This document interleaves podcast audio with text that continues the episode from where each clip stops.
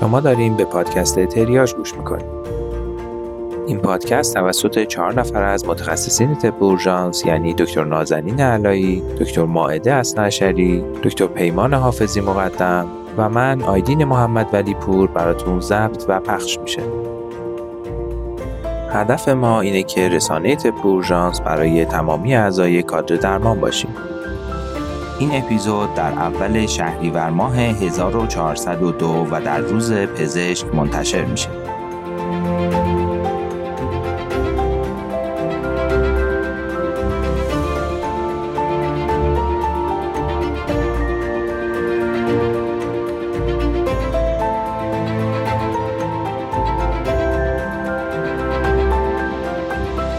سلام به همه دوستای خوب پادکست تریاج. با اپیزود 14 تو روز پزشک مهمون شما هستیم. اول از همه این روزو به همه پزشکای ایرانی در هر کجای دنیا که هستن تبریک میگم و امیدوارم که همیشه سالم و سرحال و پر از انرژی تو مسیر سخت زندگی پزشکی در حال پیشرفت باشین و بدونید که برای این راه سخت ما هم سعی می‌کنیم که دوست و همراه خوب شما باقی بمونیم.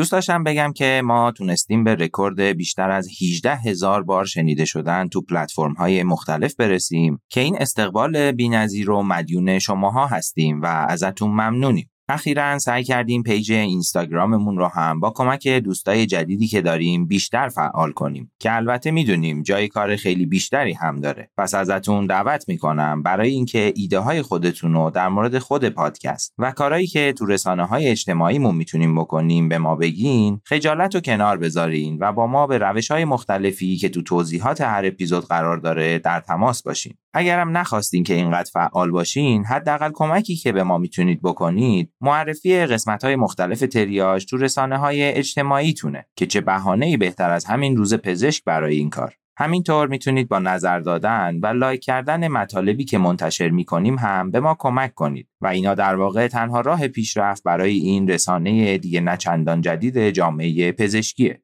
خب دیگه مقدمه مقدار به خاطر روز پزشک بیشتر شد و من بیشتر از این وقتتون رو نمی‌گیرم و دعوتتون می‌کنم که با این اپیزود تریاج همراه بشید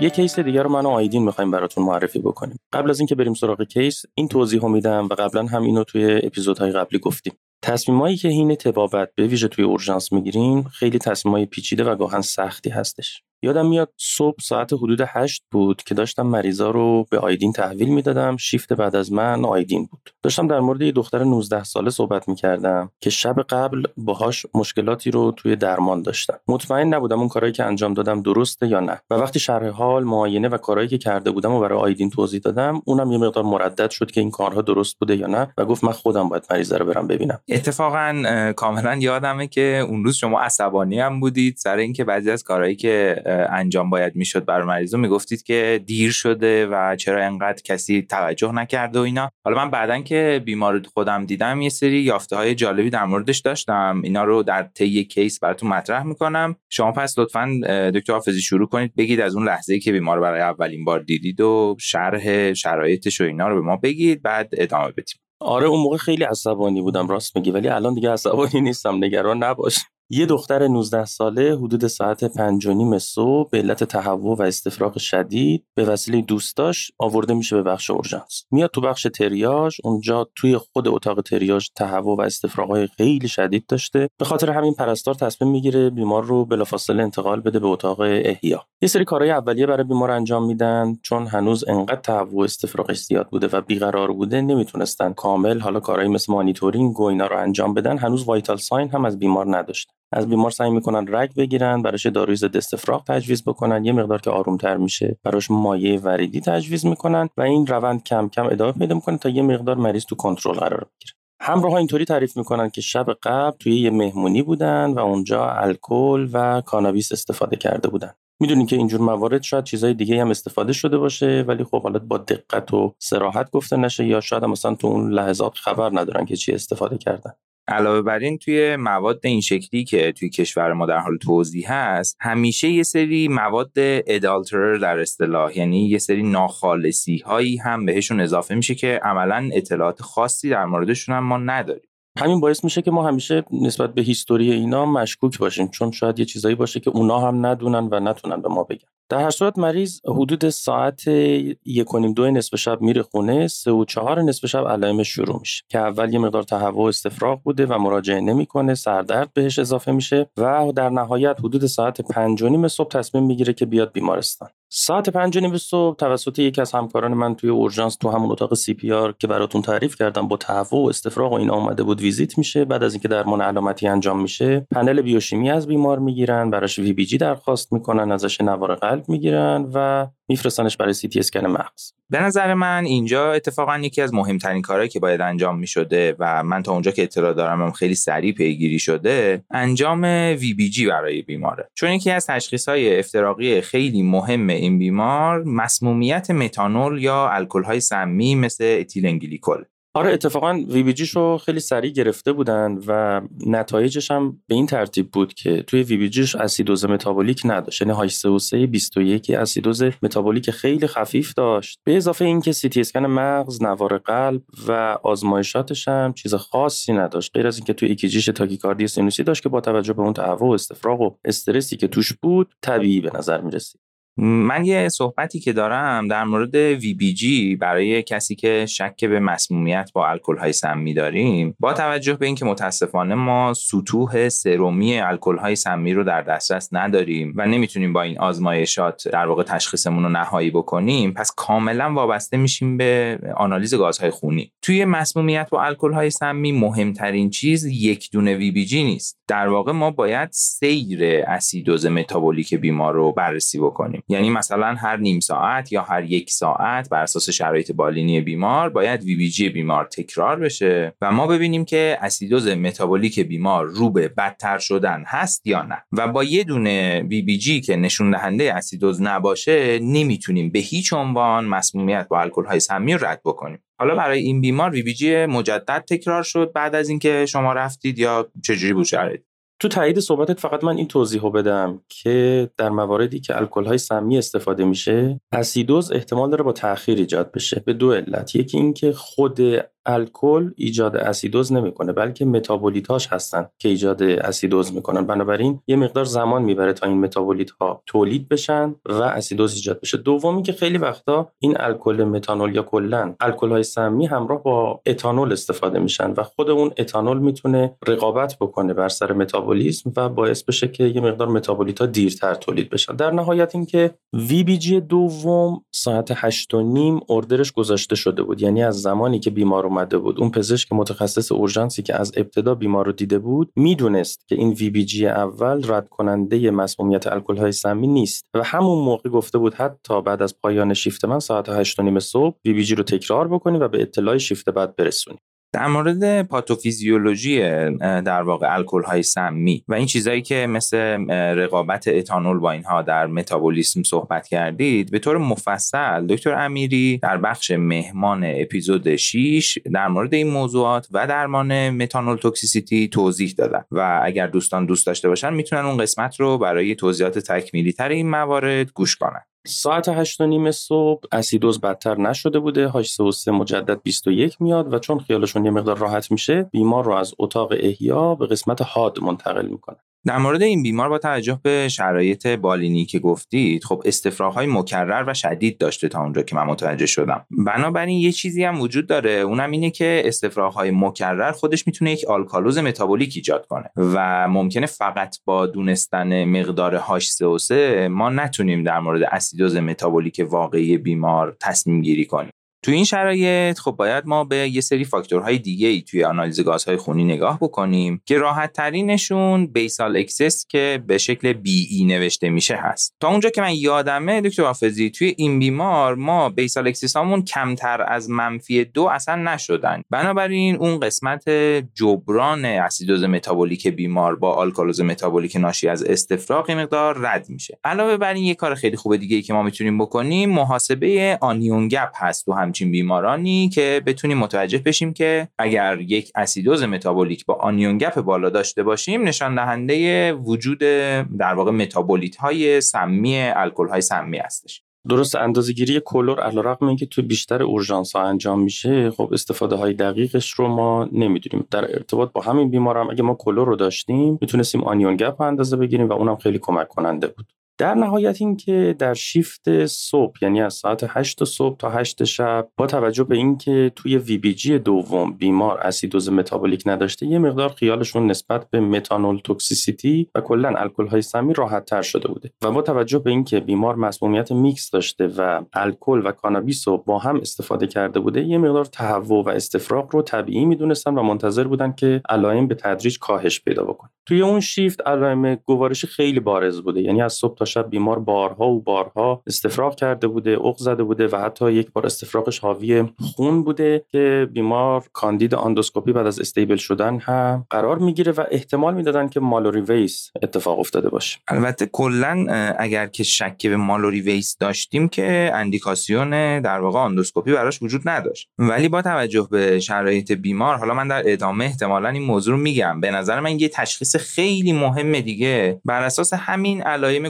گوارشی خالی بیمار میشه براش مطرح کرد. یه چیز دیگه ای هم که وجود داره اینه که برخلاف تصور احتمالا خیلی از ماها و با توجه به چیزهایی که توی کتاب های مختلف و مقالات مختلف وجود داره درسته که کانابیس اثرات ضد تهوعی داره و اصلا یکی از دلایلش که توی بیماران کموتراپی استفاده میشه همین هست. ولی حالا بر طبق شرایط مختلف و داروهای دیگه ای که ممکنه همراهش مصرف بشه و حتی به تنهایی ممکنه تشدید کننده تهوع هم باشه در بعضی شرایط. اصلا ما یه چیزی داریم به نام cyclic vomiting syndrome که به دنبال مصرف کانابیس ایجاد میشه و تهوعهای شدیدی رو برای بیماران ایجاد می‌کنه. یعنی ممکنه که این تهوع ناشی از خود کانابیس هم بوده باشه. ما نمی‌تونیم در مورد این موضوع قطعی نظر بدیم از الان. درسته در هر صورت این بخشی از این استفراغ رو به همون کانابیس و اتانول زیادی که استفاده کرده بود مربوط می‌دونستن. شب ساعت 8 شیفت من شروع شد. من یه چیزی وسط بپرسم قبل از اینکه بگید تو بخش رفتید چه اتفاقی افتاد. اینکه از فاصله ساعت 8 و نیم صبح تا ساعت 8 شبی که شما شیفت و تحویل گرفتین آیا برای بیمار VBG دیگه ای درخواست شده بود یا نه؟ چون به نظر من به فاصله مثلا یه ساعت اینا V BG بازم کمه. برای اینکه شما همچنان یکی از شک هاتون با توجه به اینکه علائم بیمار از بین نرفته methanol toxicity هست و باید حواستون به اسیدوز بیمار بازم می بود یعنی مثلا به فاصله 4 ساعت شاید یه بار دیگه اگه VBG می گرفتیم بهتر بود. می‌خوام ببینم که این کار انجام شده بود یا نه. درسته منم همین رو فکر کردم. یعنی وقتی که رفتم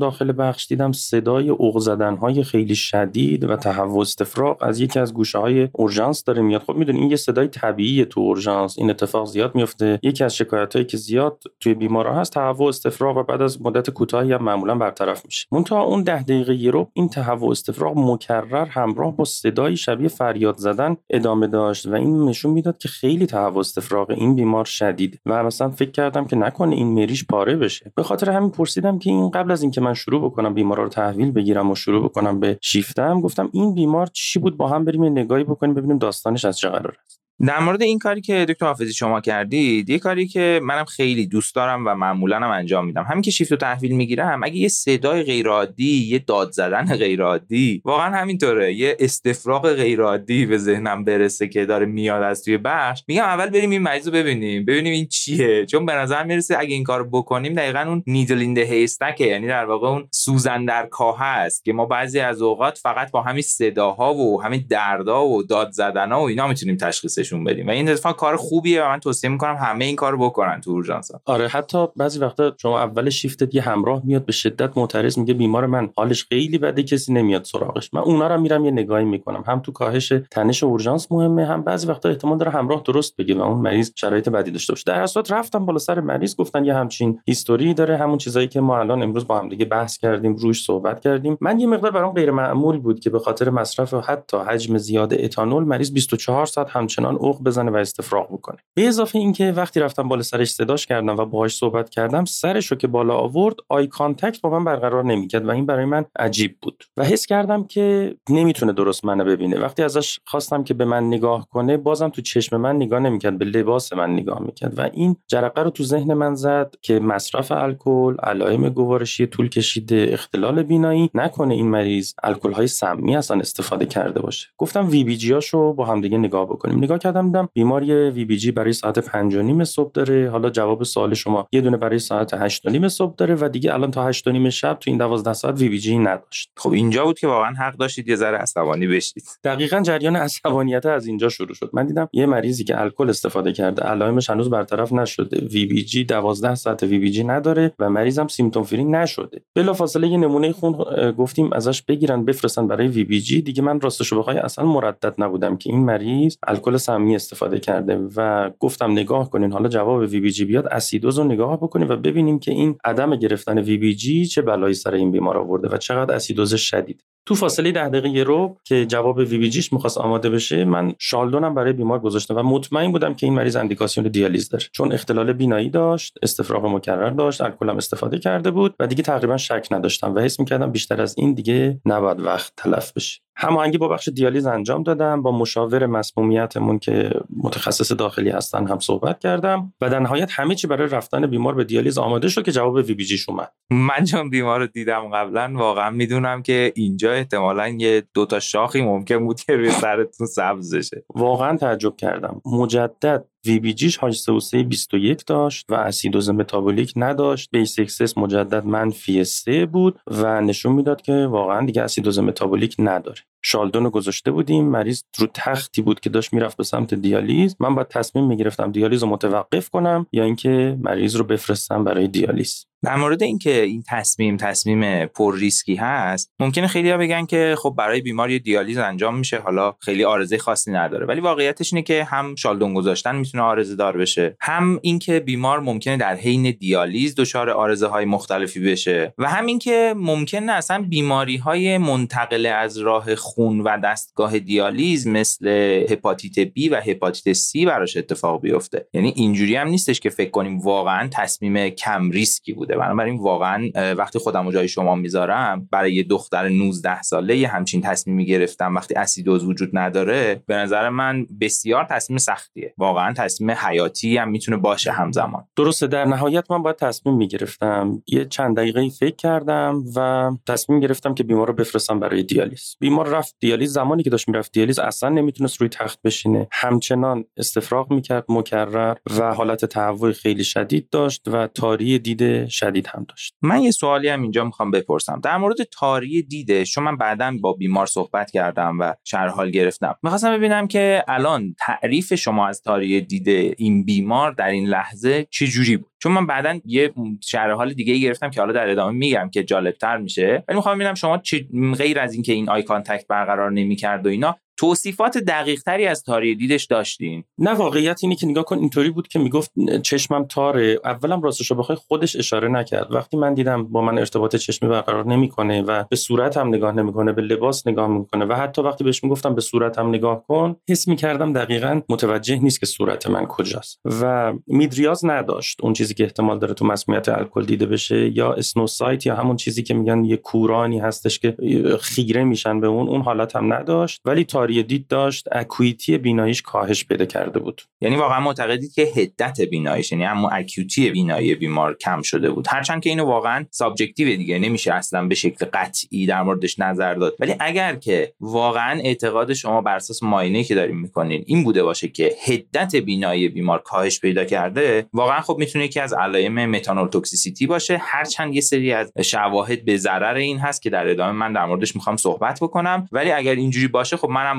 اگه جای شما بودم واقعا شدت بالایی از شک رو برای methanol toxicity داشتم و مریض میفرستادم. احتمالا دیالیز بشه. علت اصلی هم که من فرستادم دیالیز راستش رو بخوای اون لحظه جدول مربوط به اندیکاسیون دیالیز تو methanol toxicity رو سعی کردم تو ذهنم بیارم. خب این جدول معروفیه تو کتاب ما. یکی از اندیکاسیون ها اسیدوز متابولیکه. یکی دیگه از اندیکاسیون ها کاهش حدت بینایی یا اینکه سطح بالای متانول یا تشنج و سایر مشکلات نورولوژیک در هر صورت تصمیم رو گرفتم و مریض رو فرستادم. حدود ساعت ساعت ده و نیم بود. بیمار رفت برای دیالیز و من دیگه مشغول دیدن مریضا شدم و تا ساعت حدود پنج صبح که از دیالیز برگشت. می‌دونین که دیالیز یه سری مقدمات و مؤخرات داره. یعنی تا وقتی بخوان مریض رو دست وصل کنن به دیالیز و بعد جدا بکنن و اینا در نهایت بیمار حدود چهار ساعت دیالیز شده بود. وقتی رفتم بیمار رو ببینم خواب بود. خیلی آروم بیدارش کردیم و با همراهش صحبت کردم. همراهش گفت ما یه 20 دقیقه هست برگشتیم. خب من درگیر مریضای دیگه بودم. گفتم علائمش چطوره؟ گفت اصلا تهوع استفراغ که کامل برطرف شده. حال عمومیش به نظرم خیلی بهتر شده. تو این فاصله بیمارم بیدار شد. بلند شد نشست. ازش پرسیدم که شرایط چطوره؟ گفت خیلی بهترم. تهوع استفراغم کم شده. دیگه به صورت من نگاه می‌کرد. واضحا حس می‌کنم بیناییش بهتر شده بود. این یه معجزه اتفاق افتاده بود. و جمله هم که همراهش می‌گفت می‌گفت از این رو به اون رو شده. یعنی کاملا علائمش بهتر شده. حالا که مثلا تیم درمان خیلی کار مهمی کرده به ما خیلی لطف داشت و تشکر کرد و ما هم خوشحال که یک متانول توکسیسیتی رو از کوری نجات دادیم و یه مقدار برای بیمار درمان های علامتی و هیدریشن و اینا انجام دادیم و بهش گفتیم که صبر کن تا گازهای خونی بعدیت بیاد و دیگه ساعت شده بود 7 و 8 صبح و همون لحظه بود که من اومدم تو اتاق و بیمار رو به تو تحویل دادم و داشتم صحبت می‌کردم که چی شد و فرستادمش دیالیز و داستان از این قرار. خب از اینجا به بعد می‌رسیم به نقش من توی داستان. واقعیتش اینه که شرح حال هایی که دکتر حافظی به من داد و اون VBG هایی که همه چیزش نرمال بود و اسیدوز متابولیک نداشت باعث شد که ما همون روز در مورد این موضوع صحبت کنیم که آیا methanol toxicity می‌تونه اسیدوز نده ولی اختلال بینایی بده؟ و اصلا همون روز بود که ما تصمیم گرفتیم اینو به عنوان case مطرح کنیم. یعنی من هنوز بیمار رو ندیده بودم تصمیم بر این شد که این بیمار رو ما مطرح کنیم توی پادکست. نظر من همون روز این بود که کسی که methanol toxicity داره با این فاصله دوازده ساعته اصلا غیر ممکنه که اسیدوز پیدا نکنه و همزمان اختلال بینایی ناشی از متانول داشته باشه. دکتر حافظی می‌گفتن که خب یکی از اندیکاسیون های دیالیز توی متانول اختلال بیناییه و حرف درستی هم هست و بر اساس شرایطی هم که الان صحبت کردیم به نظر می‌رسه که منم اگه همون لحظه اونجا بودم تصمیم به دیالیز بیمار می‌گرفتم. ولی گفتم که خب حالا بعدا در موردش صحبت می‌کنیم بریم جفتمونم در موردش بیشتر بخونیم و منم برم بیمار رو از نزدیک ببینم. دکتر حافظی رفتن و من رفتم توی بخش رفتم بالا سر بیمار. یه دختر 19 ساله بود که بسیار آروم بود کاملا جواب سوالای منو می‌داد. eye contact برقرار می‌کرد هیچ مشکلی نداشت و دیگه اصلا تهوع استفراغ هم حتی یک بار هم نداشته بود بعد از دیالیز.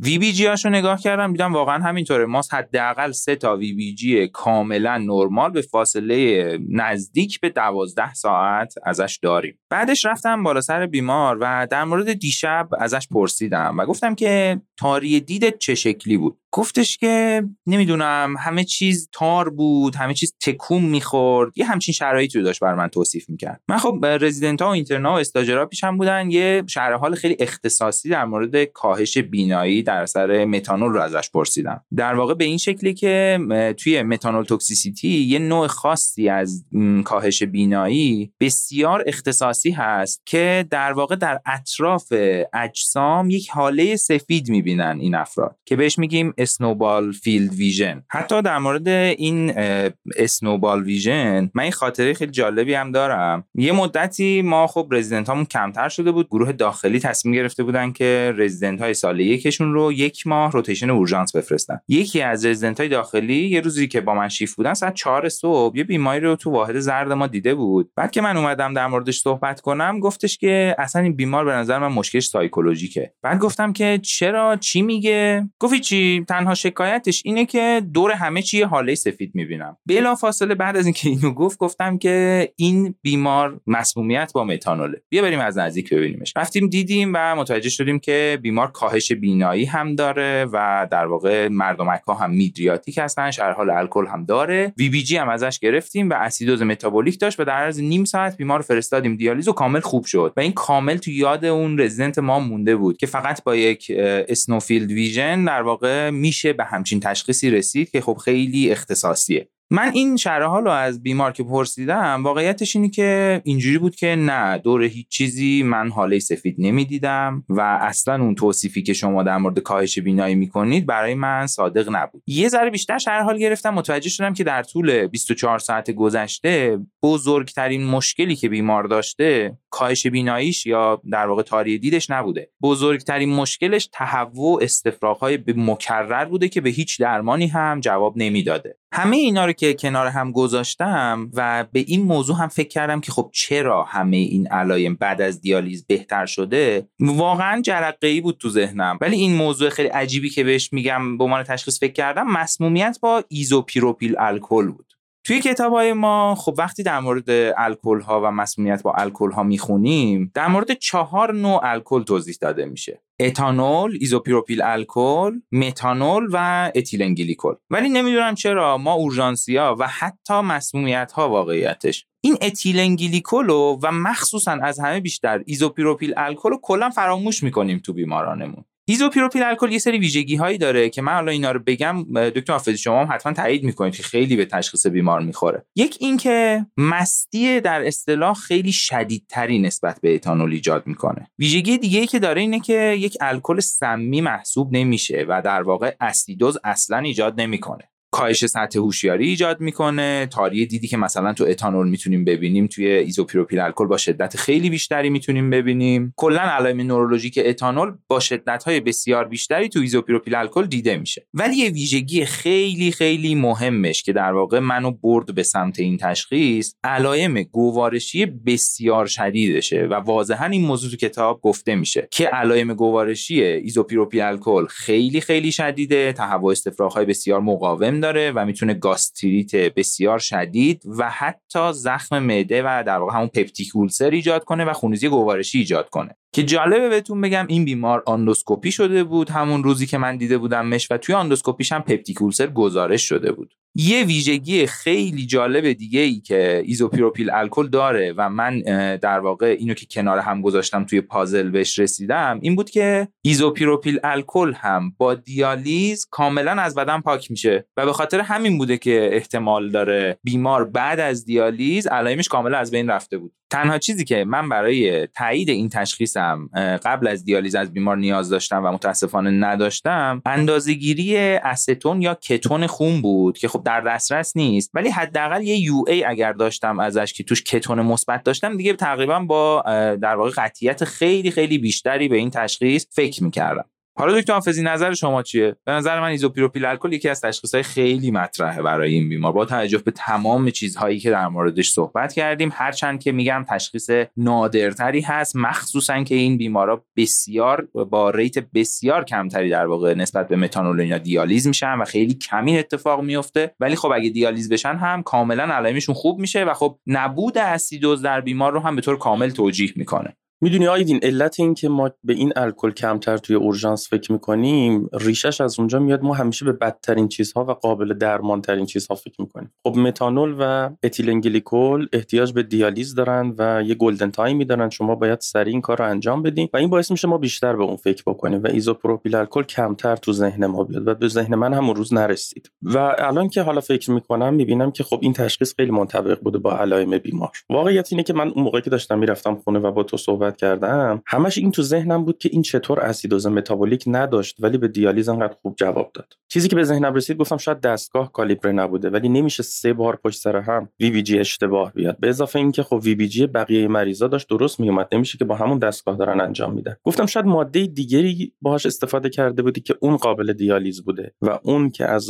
خون حذف شده علائم بیمار برطرف شده ولی بازم به ایزوپروپیل الکل ذهنم نرسید. نکته دیگه ای که به ذهنم رسید و بعد که search کردم دیدم case report های نادر در ارتباط با اون وجود داره این این هستش که زمانی که متابولیت سمی اسید فرمیک ایجاد میشه این اسیدوز خیلی خفیفه و اسید فرمیک می‌تونه روی CNS و سلولای چشم اثر بکنه و اون متابولیسم بی‌هوازی که ایجاد می‌کنه می‌تونه به صورت ناگهانی اسیدوز متابولیک رو با همراه شدن lactic acidosis تشدید بکنه. بنابراین امکان داره ساعت‌های اولیه یه مقدار علائم ایجاد شده باشه و بیمار اندیکاسیون دیالیز داشته باشه ولی هنوز اسیدوز متابولیک بارز نشده باشه. اینم خودم بعدا نقضش می‌کردم. می‌گفتم چرا؟ بعد از دوازده ساعت همچنان این اسیدوزه تشدید نشده. نمیشه که اسید فرمیک دوازده ساعت بمونه و متابولیت سمی کار خودش رو بکنه ولی lactic acidosis ایجاد نشه که یه اسیدوز بدتر بشه. بنابراین تو ابهام بودم. چند روز بعدش که تو بحث ایزوپروپیل الکل رو مطرح کردی خب اون موقع به ذهنم رسید و الانم میگم تشخیص افتراقی خیلی خوبیه. می‌دونی که یه تست متانول qualitative مثبت داشت. دقیقا. من بعدا که پیگیری پیگیری کردم آزمایشات بیمار رو چون خیلی برام مهم بود. در نهایت این بیمار رو خود من ترخیص کردم از اورژانس و اینجوری بود که حالا کاری ندارم. سرویس داخلی ما قصد داشت که بیمار رو بستری بکنه نمی‌دونم آندوسکوپیشو تکرار بکنه و اینا که خب واقعا نمی‌خورد دیگه. یعنی اصلا نیازی به کارهای اورژانسی در این مورد نبود. به خاطر همین کاری که من کردم اون روز صبح که از شما تحویل گرفتم بعد از اینکه به این چیزا فکر کردم و VBG قبلی شو دیدم و حال عمومی بیمار رو دیدم و بعد دیدم آندوسکوپی شده گفتم که یه VBG دیگه ازش بگیرین من مطمئن بشم که این باز اسیدوزش سیرش بدتر شونده نیست. یعنی می‌خوام بگم حتی من اینجا باز هم داشتم به این فکر می‌کردم که نکنه این هنوز هم متانوله. اینجوری نبود که قطعی بگم واقعا این نیست. یعنی اصلا نمیشه این صحبت رو کرد واقعا در مورد این بیمار. و اینکه علاوه بر این فقط برای اینکه تشخیص قطعی تری برای بیمار داشته باشم در واقع نه به خاطر اینکه در سیر درمان مهم بود. من تو اپیزود 12 در مورد مسمومیت ها و سطح خونی اونها صحبت کردم و گفتم که خیلی از کارا رو ما بر اساس بالین بیمار انجام میدیم و یا آزمایش های کمکی. تو این بیمار هم واقعا سطح سرومی متانول برای من اهمیت درمانی نداشت. از جهت اینکه این case solving اتفاق بیفته براش حتما پیگیری کردم که سطح سرومی متانول هم فرستاده بشه و می‌دونستم که سه چهار روز بعد ممکنه جوابش آماده بشه که خب خیلی ناراحت کننده است این موضوع. ولی در هر حال بیمار رو من بعد از اینکه دیدم VBG ش خوبه PO ش کردم راه رفت مشکل خاصی نداشت کاملا symptom free شده بود فرستادمش که بره خونه و مرخصش کردم و بهشم توضیح دادم که ممکنه که یه الکل اینجوری بوده مثلا متانول نبوده. بعدا که من پیگیری کردم پرونده بیمار رو متاسفانه متاسفانه اون چیزی که من برای سطح سرومی متانول فرستاده بودم از بیمار به جاش یک سطح qualitative از متانول انجام شده بود. یعنی یه مثبت منفی متانول به من گزارش داده بودن توی آزمایشات و اون هم جالبه که بدونید متانول مثبت بود. ولی باز چون سطح سرومی وجود نداشت بر اساس اون اصلا نمیشه تصمیم گیری کرد که بیمار باز هم متانول بوده. باید مقدار سطح سرومیش حتما گزارش می‌شد و qualitative ش اصلا ارزش نداره برای درمان و در واقع case solving ی که ما لازم داشتیم و احتمالا به خاطر همین تا ابد این موضوع در یه سایه‌ای برای ما تشخیصش خواهد موند. نکته ای که می‌خواستم بگم اینه که این تست های qualitative علاوه بر اینکه حساسیت بالایی نداره می‌تونه cross reaction داشته باشه. یعنی شما احتمال داره همون ایزوپروپیل الکل تست متانولتون رو مثبت بکنه. به خاطر همین منم قبول دارم که اون تست نشون دهنده مسمومیتش با متانول نبوده. خیلی کیسمو طول کشید. اگه اجازه بدی آیدین یه جنبندی بکنیم و شما جنبندی کنید اوکی جنبندی. نکته اول اینکه می‌خوام بگم که بیمارا دقیقا مثل تکست بوک های ما نیستن. احتمال داره بعضی وقتا علائم بالینی بیمار تنوع بیشتری داشته باشه ابهام بیشتری داشته باشه. من نکته ای که همیشه تو ذهنم هست به همکارانم توصیه می‌کنم ویزیت مکرر بیماران معاینه مکرر بیماران مانیتورینگ بالینی از جهت تغییرات شرایط بیمار خیلی می‌تونه کمک کننده باشه. مثلا مریضی که بعد از چهار ساعت از درمان من هنوز تهوع استفراغش خوب نشده و هیچ تغییری هم نکرده دیگه یه مشکل جدی پشت این قضیه هست و ما باید یه مقدار بیشتر دقت بکنم. مثلا اینو به عنوان مثال گفتم. در ارتباط با این بیمار خاص هم احتمال داشت اگه دیالیز هم نمی‌شد ظرف ساعت آینده علائمش بهتر می‌شد و اصلا احتیاج به دیالیز نداشت. ولی در کل اینی که شما یک بیمار رو روی درمان بذارین و بگین من 6 ساعت دیگه باز دوباره بهش سر می‌زنم این مال اورژانس نیست. اورژانس یعنی که شما توی اورژانس راه برین بگردین مریضا رو مکرر بررسی بکنین و ببینین پاسخ اونها به درمان شما چی بوده. یه نکته ای که من خیلی دوست داشتم در موردش صحبت بکنم اینه که درسته که ما اورژانسیا یاد گرفتیم و اصلا وظیفه اصلیمون هم این هستش که تشخیص های بدتر و بدخیمتر و در واقع اونهایی که کشنده تر و تهدید کننده حیات هستن رو اول از همه تشخیص بدیم. ولی در پزشکی مدرن در تمام دنیا هم همین اتفاق داره میفته در واقع و اونم اینه که اورژانس ها در واقع شدن یک پورتال ورودی بیمار که شما به عنوان یک فیلتر تشخیصی توش دارید عمل می‌کنید علاوه بر اینکه به چیزهای تهدید کننده حیات توی اورژانس فکر می‌کنید باید به یه سری تشخیص های دیگه هم حتما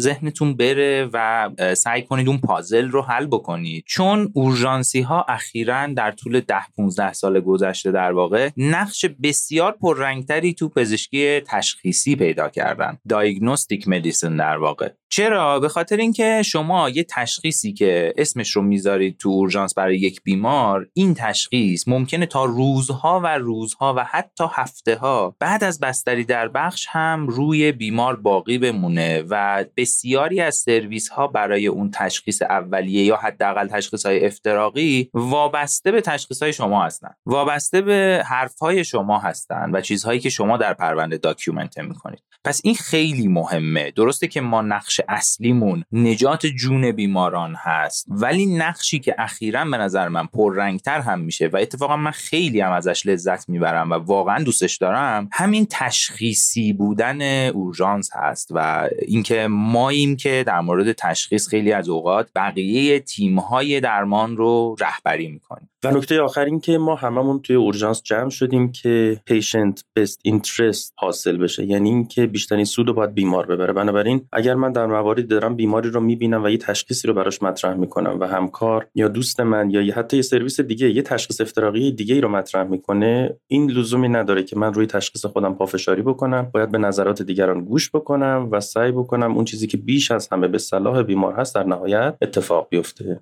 من همیشه اینجا از دکتر حافظی تشکر می‌کنم بابت کیس خوبی که گفتن. اینجا چون خودم هم دخیل بودم توش واقعیتش نمی‌تونم این کارو بکنم. امیدوارم که این کیس جالب و پر از چالشی که ما داشتیم و یک پازل خیلی عجیبی رو سعی کردیم توش حل کنیم که در نهایت هم اون قطعه آخر رو بهش نرسیدیم از نظر شما هم جالب و هیجان انگیز بوده باشه و از کیسمون لذت برده باشید.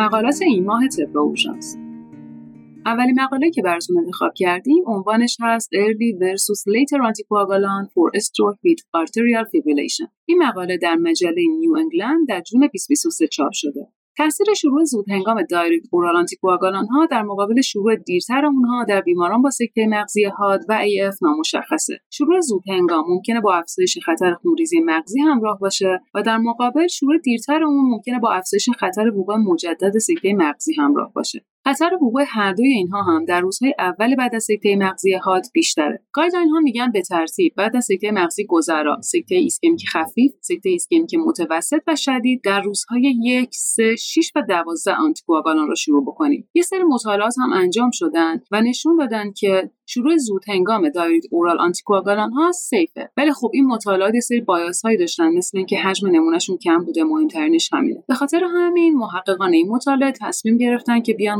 مطالعه رو دوباره انجام بدن و در یک جمعیت بیشتری safety direct oral anticoagulant ها رو در واقع بررسی بکنن. این مطالعه در 103 مرکز stroke در اروپا، خاورمیانه و آسیا انجام شده و جمعیت مورد مطالعه که مشخصه. بیمارانی هستند با سکته مغزی حاد و AF paroxysmal یا permanent توی این مطالعه اومدن سایز infarct رو هم بر اساس خفیف متوسط و بزرگ تقسیم کردن چجوری بر اساس یافته های تصویر برداریشون جمعیت مورد مطالعه به دو گروه شروع دیرهنگام یا زودهنگام direct oral anticoagulant ها به صورت تصادفی تقسیم شدند. شروع زودهنگام به معنی شروع anticoagulant در 48 ساعت اولیه بعد از سکته مغزی در بیمارانی که سکتهشون خفیف و متوسط بود و در روزهای 6 و 7 در اونهایی که سکتهشون شدید بود. شروع دیرهنگام هم اینطوری تعریف شد شروع دایرکت اورال آنتیکواگالان ها در روزهای 3 و 4 در استروک خفیف در روزهای 6 و 7 در استروک متوسط و در روزهای 12 13 و 14 در استروک ماژور حدود 36 هزار بیمار بررسی شدند و در نهایت 2032 بیمار وارد مطالعه شدند و به صورت نصف نصف در دو گروه رندومایز شدند. آتکام اولیه که بررسی کردند بازگشت علامت‌های استروک، وقوع آمبولی سیستمی، خونریزی در جای خارج از مغز، خونریزی مغزی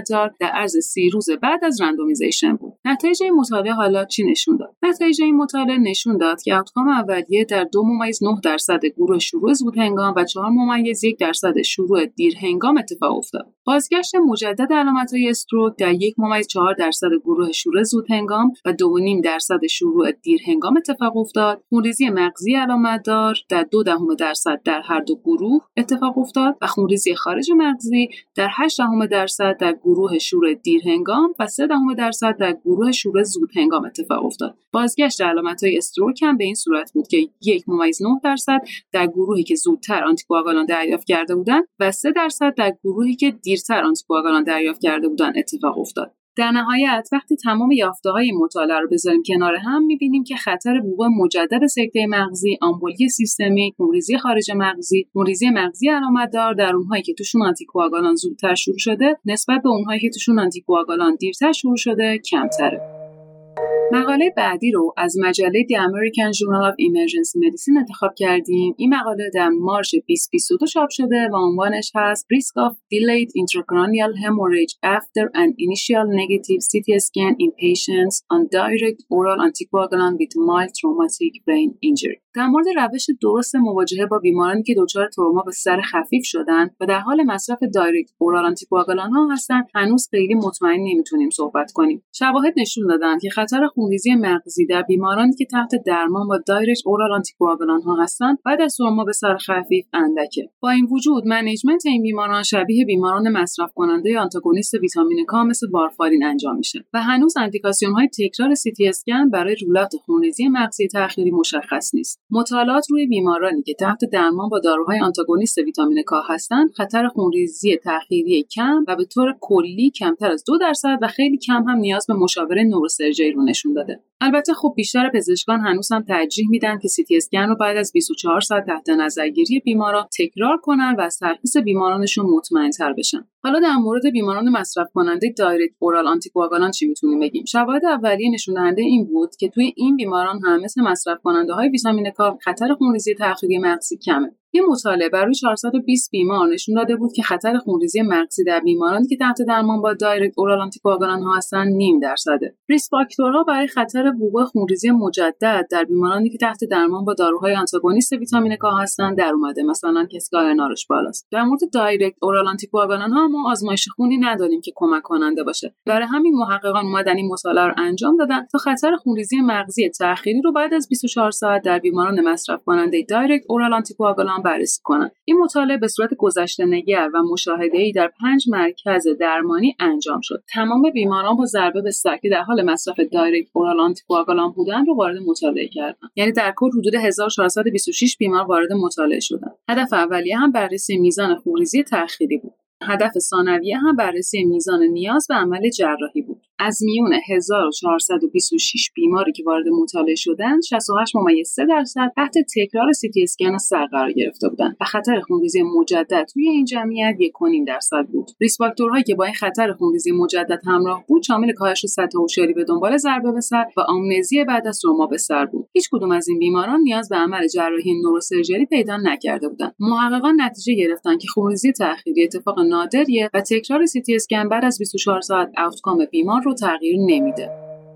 بعد از بررسی دو تا مقاله در مورد direct oral anticoagulant ها میریم سراغ مقاله بعدیمون که باز هم از مجله New England Journal of Medicine انتخاب شده و در جولای 2023 چاپ شده. عنوان این مقاله هست Mild Hypercapnia or Normocapnia After Out of Hospital Cardiac Arrest. guideline ها میگن در بیمارانی که به دنبال arrest قلبی خارج از بیمارستان در کما هستند بهتره که میزان فشار CO2 در حد نرمال نگه داشته بشه. اما یه فرضیه ای هست که میگه ممکنه افزایش فشار CO2 در یک حد خفیف باعث افزایش جریان خون مغز بشه و به این ترتیب outcome نورولوژیک بیماران رو بهبود ببخشه. بعد از بازگشت جریان خون خود به خود بعد از arrest قلبی hypoperfusion مغزی ممکنه باعث هایپوکسی مغز بشه و آسیب مغزی رو تشدید کنه و به نتایج نورولوژیک بدتری منتهی بشه. از طرفی می‌دونیم که میزان فشار CO2 در شریان ها مهمترین تنظیم کننده فیزیولوژیک تون عروقی مغزه و همینطور هم می‌دونیم که هایپرکاپنی باعث افزایش جریان خون مغز میشه. این فرضیه که قبلتر بهش اشاره کردیم از اینجا اومده. برای همین محققان این مطالعه تصمیم گرفتن که این مطالعه رو با هدف بررسی همین موضوع که آیا افزایش فشار CO2 می‌تونه به بهبود عملکرد نورولوژیک منتهی بشه یا نه انجام بدن.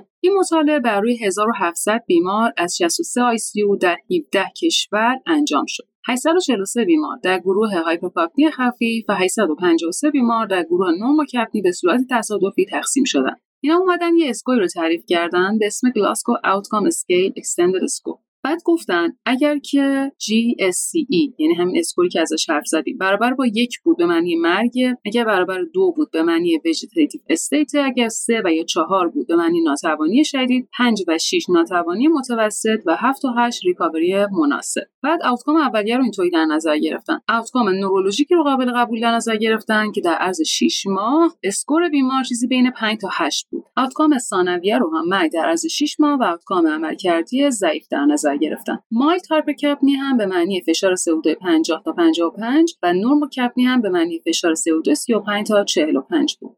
نتایج مطالعه نشون داد که در گروه هایپرکپنی خفیف outcome نورولوژیک مناسب در 43.5 درصد بیماران اتفاق افتاد. در مقابل 44.6 درصد در گروه نورموکپنی. مرگ در عرض 6 ماه هم در 48 درصد در گروه hypercapnic و در 45 درصد در گروه normocapnic اتفاق افتاد. عوارض ناخواسته در هر دو گروه با هم تفاوت معناداری نداشتند. در نهایت محققان نتیجه گرفتند که در بیمارانی که به دنبال arrest قلبی خارج از بیمارستان در کما هستند mild hypercapnia باعث outcome نورولوژیک بهتر نمیشه بعد از بررسی دو تا مقاله clinical trial و یه مقاله مشاهده‌ای بریم سراغ بررسی یه مقاله مروری این مقاله در اکتبر 2023 در مجله The American Journal of Emergency Medicine چاپ شده و عنوانش هست What are we waiting for? A review of early basal insulin therapy in diabetic ketoacidosis management توی این مقاله یه review ی بر روی شروع زود هنگام انسولین basal در management DKA شده. guideline American Diabetes Association که از سال 2009 update نشده پیشنهاد می‌کنه که درمان با انسولین basal رو به بعد از بهبود DKA موکول کنیم که در واقع میشه وقتی که BS ما به کمتر از 200 رسیده و دو تا از این سه تا معیار رو داریم یعنی بیکربنات بیشتر مساوی 15 pH بیشتر از 7 و 3 و یا anion gap کمتر یا مساوی 12 در مقابل Joint British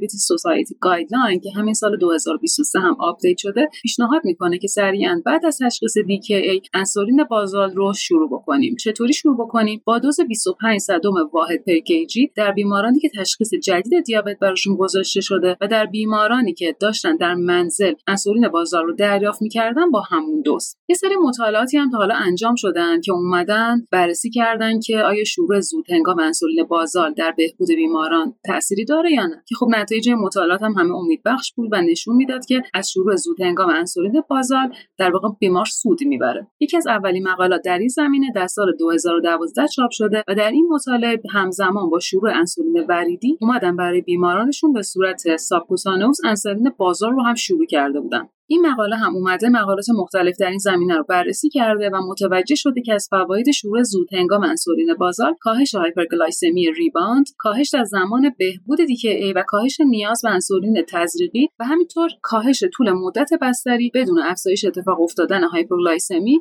یا هایپوکالمیه و در کل دیدن که آوتکام بیماران رو بهتر می‌کنه. چهار تا از آخرین مقالات چاپ شده در زمینه طب اورژانس رو با هم دیگه بررسی کردیم امیدوارم گوش دادن بهش براتون مفید بوده باشه و شما رو به مطالعه بیشتر در این زمینه تشویق بکنه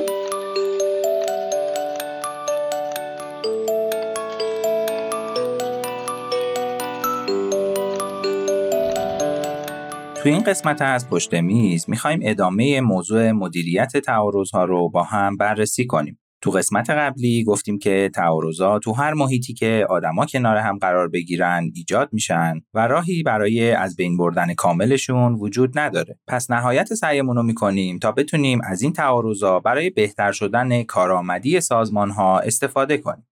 توی این قسمت می‌خوایم در مورد یه سری تکنیک های فردی صحبت کنیم که هر کسی می‌تونه تو محیط کاری خودش و حتی تو روابط خانوادگی و دوستانش هم ازشون استفاده کنه تا بتونه اختلافات رو کمتر کنه و ازشون به نفع هر دو طرف سود ببره. یکی از مهمترین کارهایی که برای حل بهتر تعارضا باید توی سازمان انجام بدیم ایجاد یه محیط قابل اعتماده. یعنی چجوری خب فرض کنید یه سوپروایزر یا سرپرستار تو بیمارستان داریم که کلا تو اتاقشه و فقط وقتی می‌خواد سر یکی از پرسنل قوری چیزی بزنه از اتاق میاد بیرون. یا مثلا رئیس یه اورژانسی که خودش شیفت شب و روزای تعطیل کلا نداره میاد و هی از کسایی که تو این زمانها شیفتن انتقاد می‌کنه و میگه کارتون رو بلد نیستین و اینجور حرفا. خب معلومه که پرسنل این افراد اصلا اعتمادی بهشون ندارن و اصلا نمی‌تونن مشکلاتشون رو باشون مطرح کنن. تو اینجور مواقع فرض میشه که کلا طرف نمی‌دونه که مشکلات ما چیه تا بتونیم بهش اعتماد کنیم و نظرمون رو در مورد اختلافات باهاش مطرح کنیم. در واقع انتقادات اینجور آدما حتی اگه درستم باشه اصلا شنیده نمیشه و کاملا مصداق ضرب المثل یه گوش در و یه گوش دروازه است. پس دقیقا برخلاف اسم این قسمت های مدیریتی پادکست یعنی پشت میز همونطور که تو معرفی اون تو اپیزود صفر گفتم کلا مدیریت پشت میزی ممکن نیست و باید کسی که در سطوح بالای هرم تصمیم گیریه خودش درگیری مستقیم با مشکلات پرسنلش داشته باشه تا اولین قدم برای اعتماد سازی ایجاد بشه. قدم بعدی که تو مهارت‌های حل تعارض‌ها باید مد نظرمون باشه گوش دادن موثر یا effective listening درسته که ماهیت اورژانس ما رو وادار می‌کنه که مشکلات رو سریع تشخیص بدیم و بهشون واکنش نشون بدیم. ولی واقعیتش اینه که این موضوع برای آدمایی که دارن با هم ارتباط برقرار می‌کنن خیلی قابل استفاده نیست و سریع واکنش نشون دادن و دنبال راه حل رفتن باعث میشه که طرف مقابل فکر کنه اصلا حرف شنیده نشده. برای روشنتر شدن این موضوع انواع مختلف استایل های گوش دادن رو با یه مثال براتون توضیح میدم. تا کامل متوجه بشین مدل های مختلف شنیدن حرف آدما چقدر می‌تونه تو ارتباط شما موثر باشه. فرض کنید یه بچه ای در اثر تصادف میاد تو اورژانس و حالش خیلی بده و ممکنه هر لحظه اتفاق بدی بیفته و مثلا پرستار شما میگه که اصلا نمی‌تونم به اون بچه و پدر مادرش فکر نکنم. در مورد برخورد با این نوع از بحرانهای احساسی و مداخله هایی که می‌تونیم انجام بدیم تو اپیزود 9 تریاج صحبت کردم و وارد جزئیات این مداخله یعنی CISD نمیشم. ولی اگه دوست داشتین دعوتتون می‌کنم که به اون قسمت هم گوش کنید. به جاش الان می‌خوایم 6 نوع واکنش متفاوتی که ممکنه طرف مقابل بر اساس نوع گوش دادنش انجام بده رو با هم مرور کنیم. اولین نوع می‌تونه برخورد از روی بیحسلگی یا impatient response باشه که مثلا بگیم دیگه خیلی داری برای خودت بزرگش می‌کنی و احساسیش می‌کنی. من اگه جای تو بودم سریع از ذهنم پاکش می‌کردم. مگه نمی‌بینی کلی مریض بعدحال دیگه داریم؟ با اینکه ممکنه با گفتن این حرفا خیلی هم نیت بدی نداشته باشیم ما ولی خب در واقع داریم سعی می‌کنیم تجربه و احساس خودمون رو جایگزین احساس فرد مقابل کنیم که باعث میشه فکر کنه داریم ازش انتقاد می‌کنیم و اصلا احساس اون برامون مهم نیست. نوع بعدی واکنش منفعلانه است یعنی passive response که مثلا در جواب میگیم واقعا راست میگی؟ تو همچین واکنشی ما در واقع داریم به شکل ساکت و ناظرگونه ای اهمیت میدیم به طرف مقابل که می‌تونه باعث بشه در ادامه اون فرد بیشتر در مورد احساسش حرف بزنه و نکات عمیقتری رو برامون بگه. این نوع از گوش دادن تو موقعیت هایی که طرف مقابلمون عصبانی شده خیلی می‌تونه بهمون کمک کنه تا تنش ها کمتر بشن و بهتر بتونیم ارتباط برقرار کنیم. نوع بعدی واکنش انکاسی یا ریفلکتیو ریسپانسه که مثلا میگیم آره به نظر می‌رسه نمی‌تونی اصلا از ذهنت خارج کنی این بچه رو. در واقع همونطور که متوجه شدین با این نوع واکنش دادن ما حرفای اون آدم رو یه جوری داریم تکرار می‌کنیم که باعث میشه طرف ادامه بده صحبتشو و بازم عمیقتر در مورد مشکلش با همون حرف بزنه. نوع بعدی واکنش همدلانه یا empathetic response که مثلا میگیم به نظر می‌رسه خیلی در مورد این بچه نگرانی ها. این نوع گوش دادن و واکنش نشون دادن خیلی خوبه. در واقع شما نوع نگاه خودتون رو کنار می‌ذارین و سعی می‌کنین جای طرف مقابلتون قرار بگیرین که هم قضاوتی توش نیست و هم می‌تونه محیط امنی ایجاد کنه که طرف مقابلتون بتونه باهاتون بیشتر در مورد مشکلش صحبت کنه. نوع بعدی واکنش دلسوزانه یا سیمپاتیک ریسپانس که مثلا میگیم می‌فهمم چی میگی. برای منم همچین چیزی قبلا پیش اومده. در مورد این نوع از واکنش ها باید خیلی محتاط باشیم چون ممکنه دلسوزی بیش از حدی از خودمون نشون بدیم و ممکنه اینجوری تفسیر بشه که خیلی دلم برات میسوزه چون من از تو قوی ترم و می‌تونم باهاش کنار بیام ولی تو نمی‌تونی. به نظر می‌رسه بهترین نوع واکنش تو این موارد این آخری باشه که در واقع هم طرف رو تصدیق می‌کنیم و هم بهش اعتبار میدیم. یعنی acknowledging and validating response که مثلا میگیم آره خیلی سخته که ببینی یه بچه داره عذاب می‌کشه. دوست داری در موردش بیشتر حرف بزنیم؟ اینو برخورد کلا تو هر ارتباط بین فردی توصیه میشه و می‌تونه شما رو وارد یه صحبت سازنده مفصل بکنه. حالا که انواع استایل های گوش دادن و پاسخ دادن رو بررسی کردیم یه مهارت خیلی حیاتی دیگه تو ارتباطات رو می‌خوایم بهش اضافه کنیم و اونم ایجاد ارتباط چشمی یا آی کانتکته این نوع ارتباط در واقع جزء حیاتی از همون زبان بدنه که تو اپیزود قبلی گفتیم. بر اساس تحقیقات آقای مهرابیان مهمترین قسمت یه ارتباط موثر محسوب میشه. جالبه که بدونید نوع ارتباط چشمی که موقع حرف زدن برقرار می‌کنیم تقریبا همیشه از طرف مقابل هم تکرار میشه. یعنی اگه شما به طرف مقابلتون نگاه نکنید اونم معمولا این کارو نمی‌کنه و همینطور برعکس. بنابراین همیشه سعی کنید ارتباط چشمی مناسب موقع حرف زدن داشته باشین تا احساس اهمیت بیشتری به طرف مقابلتون بدین و حتی بعضی وقتا با سرتون هم حرفاشون رو تایید کنید که دیگه نور علا نور میشه و ارتباط رو موثرتر می‌کنه. در ادامه میخواییم یه سری تکنیک از کتاب Getting to Yes رو با هم بررسی کنیم که آقای راجر فیشر و ویلیام یوری تو سال 1981 نوشتنش و سال 2011 هم آخرین ویرایشش چاپ شده. این دو نفر مسئول راه اندازی پروژه مذاکره هاروارد یا هاروارد نگوشیشن پروژکت بودند که کلا در مورد حل تعارضها و راه های اونها در مذاکرات مختلف کار می‌کنه که خیلی هم پروژه موفقی بوده و تو مدیریت مدرن ازش خیلی استفاده می‌کنن که اگه به اینجور مباحث علاقه دارین حتما توصیه می‌کنم بخونیدش. دو تا ترجمه فارسی هم ازش به نامهای هنر بله گرفتن و همینطور جواب مثبت بگیریم وجود داره که البته من ترجمه ها رو نخوندم تا بدونم کدوم بهتر رو توصیهش کنم. چهار تا اصل کلی مذاکره برای راه حل برد برد تو این کتاب وجود داره که شامل ایناست. اول جدا کردن افراد از مشکل، دوم تمرکز کردن روی علایق نه موقعیت ها، سوم ایجاد گزینه هایی برای سود مشترک و چهارم پافشاری روی معیارهای عینی یا objective criteria که ما دوتای اول رو با مثال های ساده ای با هم بررسی می‌کنیم. اول ببینیم جدا کردن افراد از مشکل یعنی چی؟ ببینید همه ما ممکنه رفتارهایی داشته باشیم که طرف مقابلمون رو به هر دلیلی ناراحت می‌کنه و البته همه دوست دارن که روابطشون بدون مشکل و پر از اعتماد باشه. ولی خب تو محیط های پر از استرسی مثل اورژانس چون ارتباطات موثر کمتر میشن ممکنه خیلی سریع یه نفر فکر کنه که داره بهش حمله میشه و واکنش متقابل نشون بده که همیشه اوضاع رو بدتر می‌کنه.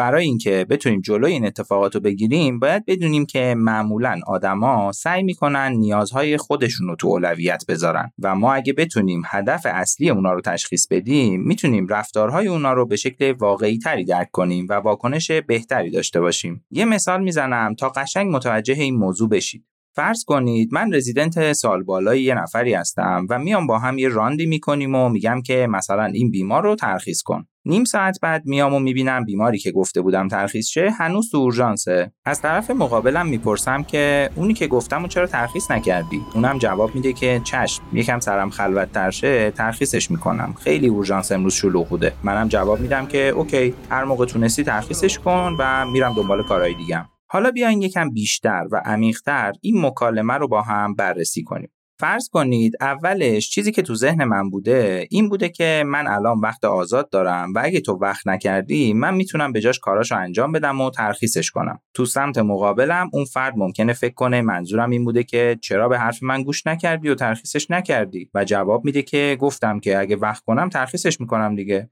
چیزی که تو ذهن این آدم میگذره اینه که من کلی کار داشتم کلی بیمار جدید تو این مدت داشتم که اونا رو داشتم می‌دیدم و حالا که پنج دقیقه است نشستم بازم به جای اینکه کمکم کنه داره به هم فشار میاره که کارهایی که گفته رو انجام بدم. چه بدبختی گیر کردیم ما. غلط کردم اصلا رزیدنت شدم.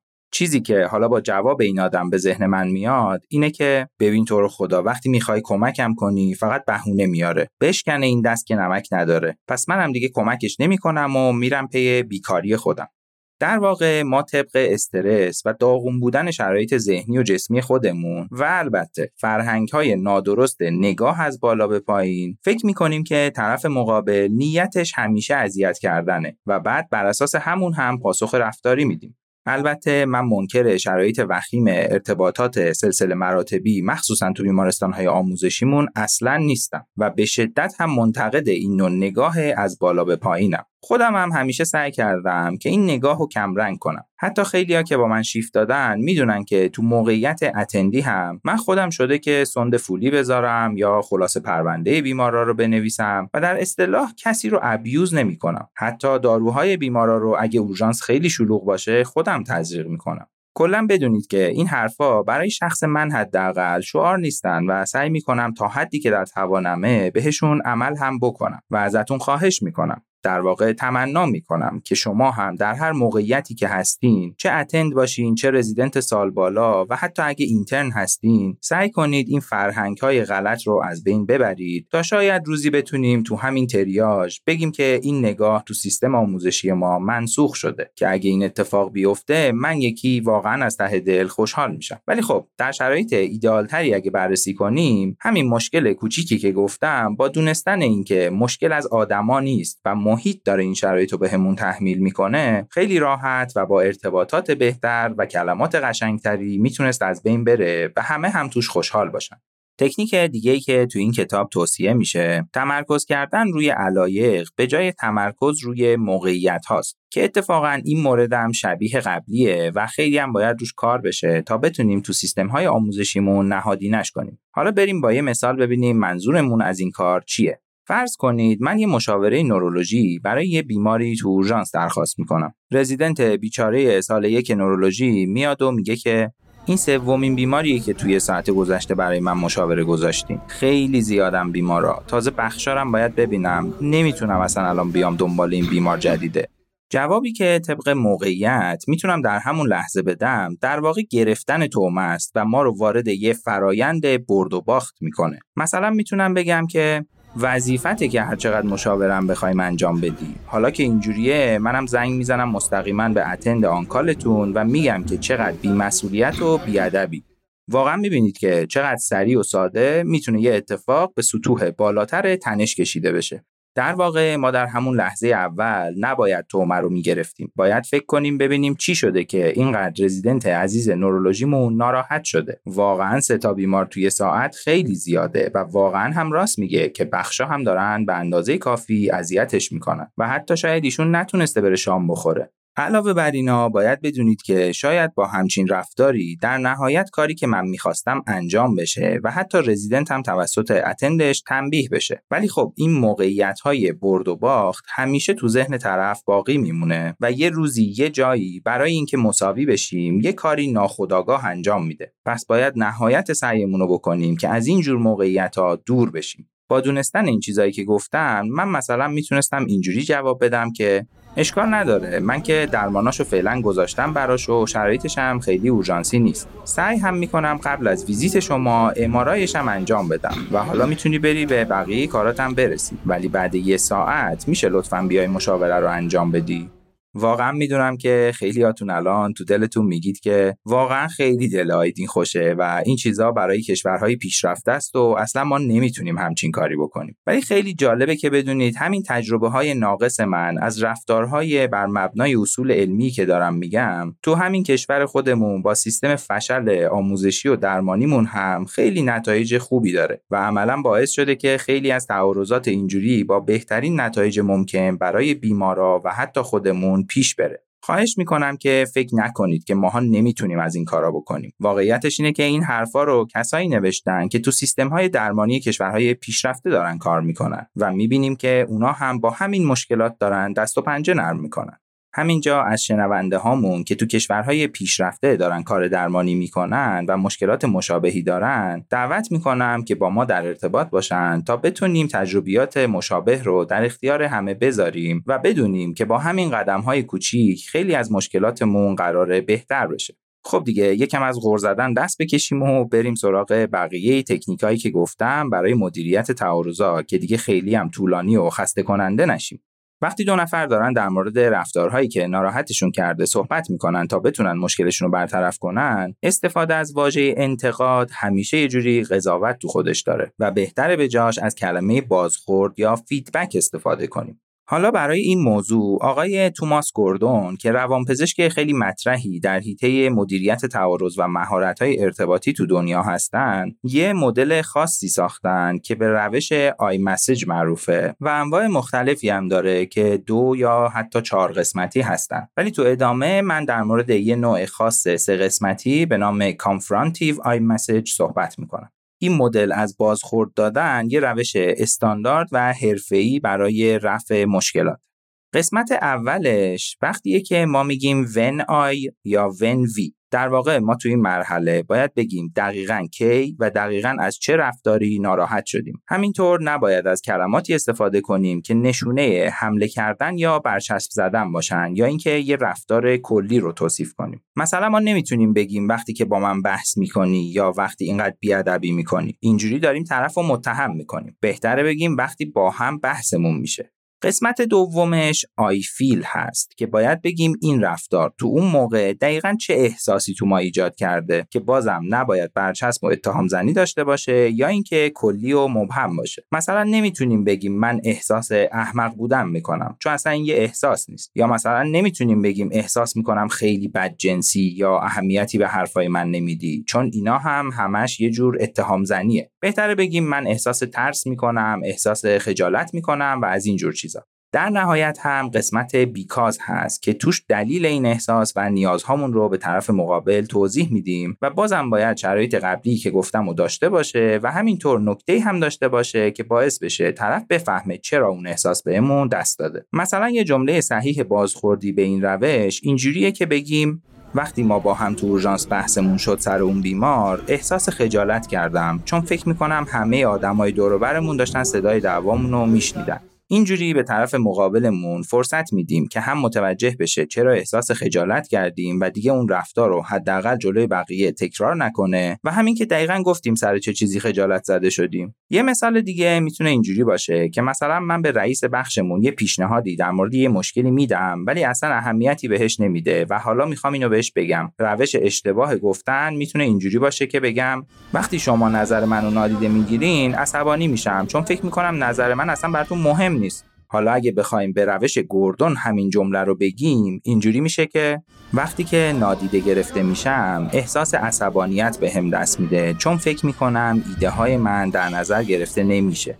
کلا برای اینکه تو این روش مهارتتون بیشتر بشه توصیه می‌کنم از این به بعد برای هر حرفی که می‌خواین به شکل انتقادی به یه نفر بگین از این چارچوب استاندارد استفاده کنین تا بعدا بدون فکر کردنم بتونید اینطوری رفتار کنید که هم حرفه‌ای تره و هم قابل قبول تره و بالاخره تو آخر این مبحث میخواییم به یکی از مشکلات خیلی خیلی شایعی که تو اورژانس بین بیمارا و پرسنل پیش میاد بپردازیم. اونم چیزی نیست جز شاکی بودن همیشگی همراها و بیمارا از رسیدگی بهشون. جالبه که تو خود کتاب اشتراس و میر میگه که دو تا از بیشترین شکایاتی که بیمارا تو اورژانس های حتی آمریکا دارن اینه که میگن خیلی داره طول می‌کشه یا it's taking too long و دیگری اینه که هیچکس اهمیتی به همون نمیده یا nobody cares. چیزی که دقیقا ما هم با همین کلمه ها هر روز و هر روز داریم میشنویم. البته کلمه های سنگین تری مثل اینجا کشتارگاه و بیمارستان نیست یا اینکه حقوق می‌گیریم پس وظیفتون کاری بکنید هم اینجا خیلی شایع متاسفانه. این جور بیمارا در واقع افرادی هستند که در اصطلاح هابیچوال بلیمر یا سرزنش کننده های عادتی هستند و با روش های خشن حرفشون رو می‌خوان همیشه پیش ببرن و هر کاری هم بکنین از نظرشون کمکاری کردین. ولی باید بدونید ریشه اصلی این مشکل اینه که در واقع این آدما همیشه مشکلاتشون رو می‌خوان گردن یکی دیگه بندازن. چیزی که به نظر می‌رسه کلا تو فرهنگ ما ایرانیا هم خیلی نهادین است. فرض کنید بیماری مثلا 20 ساله که مشکل قند خون داره و دارو هم براش استفاده نمی‌کنه و با افتخارم میگه که من اصلا پیش دکتر نمی‌رفتم. ولی وقتی به خاطر یه عفونت پای دیابتی که از سه ماه قبل ایجاد شده میاد اورژانس دوست داره همون روز با یه جادویی جنبلی چیزی همه چیز یهو خوب بشه و اگر نشه هم خودش اصلا مقصر نیست و شما این که اهمیتی بهش نمی‌دید فرض کنید یه بیمار این شکلی تو اورژانس اومده و داره داد می‌زنه که اینجا کشتارگاهه من دوستم و همین دکترای اینجا کشتن هر دفعه که میام چند ساعت باید منتظر باشم تا دکتر از تو اتاقش در بیاد. چرا شماها اصلا جون آدما براتون مهم نیست؟ مگه نمی‌بینیم من درد دارم؟ ترجمه همه این حرفا چیه به نظرتون؟ اینه که من می‌خوام الان به من رسیدگی بشه به همین سادگی. یه مدل دیگه بیمارا هم هستند که در اصطلاح placating می‌کنن که معنیش میشه آشتیجویی. ولی در واقع هدف اصلیشون باز همون رسیدگی کردن سریعه. اینجور آدما معمولا میان میگن که من نمی‌دونم چرا اینقدر اینجا هر موقع که من میام شلوغه. می‌دونم شما دکترا و پرستارا خیلی دارین زحمت می‌کشین. مشکل منم حالا خیلی جدی نیست. در نهایت فکر می‌کنید ترجمه صحبتش چیه؟ بازم همینه که من می‌خوام همین الان به من رسیدگی بشه.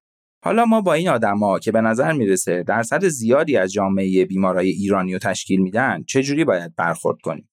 یه مدل برخورد سرزنش کردن خود فرده یعنی بلیمینگ بلیمر خیلی مهمه که بدونیم الزاما این حرفای بعد نسبت به خود شخص شما گفته نمیشه. هرچند که خیلی ناراحت کننده از شنیدن این صحبت ها ولی خب بهتره که وسوسه نشیم و سعی کنیم اینجا هم تومه رو نگیریم و صحبتاشو شخصی حساب نکنیم. که اگه اینجوری باشه ممکنه جواب بدیم که مگه نمی‌بینی اینجا چقدر شلوغه و ما داریم هزار تا بیمار دیگه بدحال تر از تو رو می‌بینیم. بشین یه گوشه منتظر باش تا نوبتت بشه بیایم ببینیمت دیگه. خیلی از تو حالشون بدتر و هنوزم منتظرن.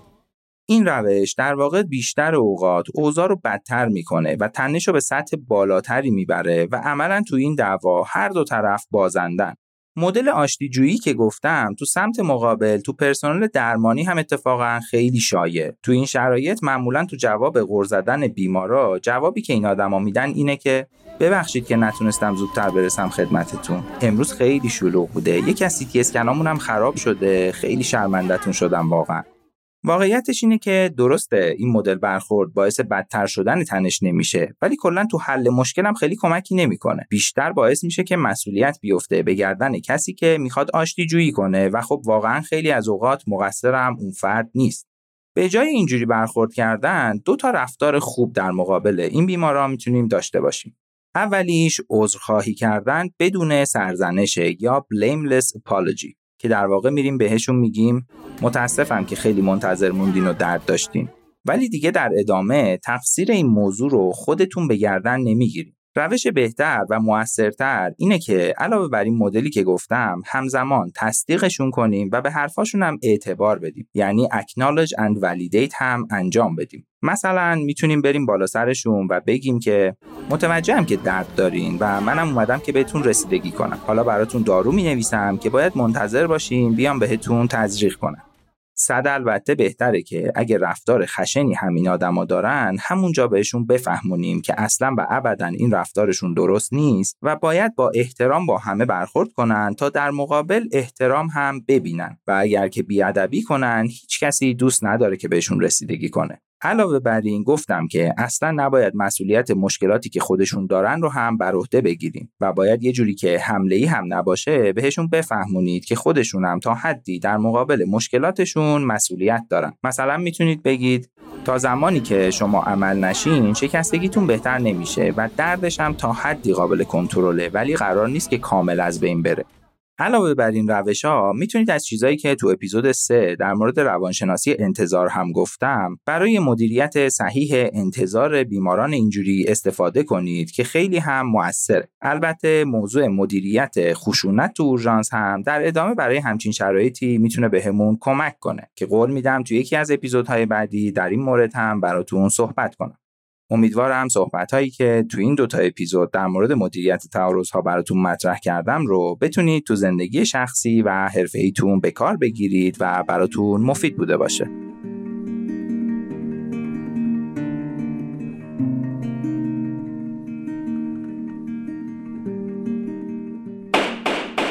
موضوع این پرونده به نظر من خیلی خیلی مهمه. بیماری هستش که اگر دیر تشخیصش بدیم منجر به از دست رفتن یک عضو میشه که علاوه بر مشکلات پزشکی که احتمال داره ایجاد بکنه می‌تونه عوارض روانی اجتماعی و فرهنگی برای بیمار داشته باشه. دکتر حافظی اولش پیشنهاد می‌کردن که case رو بگن که چی بوده و بعد پیش بریم. چون گفتن که case ساده همون اولم میشه تشخیص داد و اینا. ولی من این دفعه داوطلبانه اعلام می‌کنم که کاملا blind باز دارم وارد case میشم.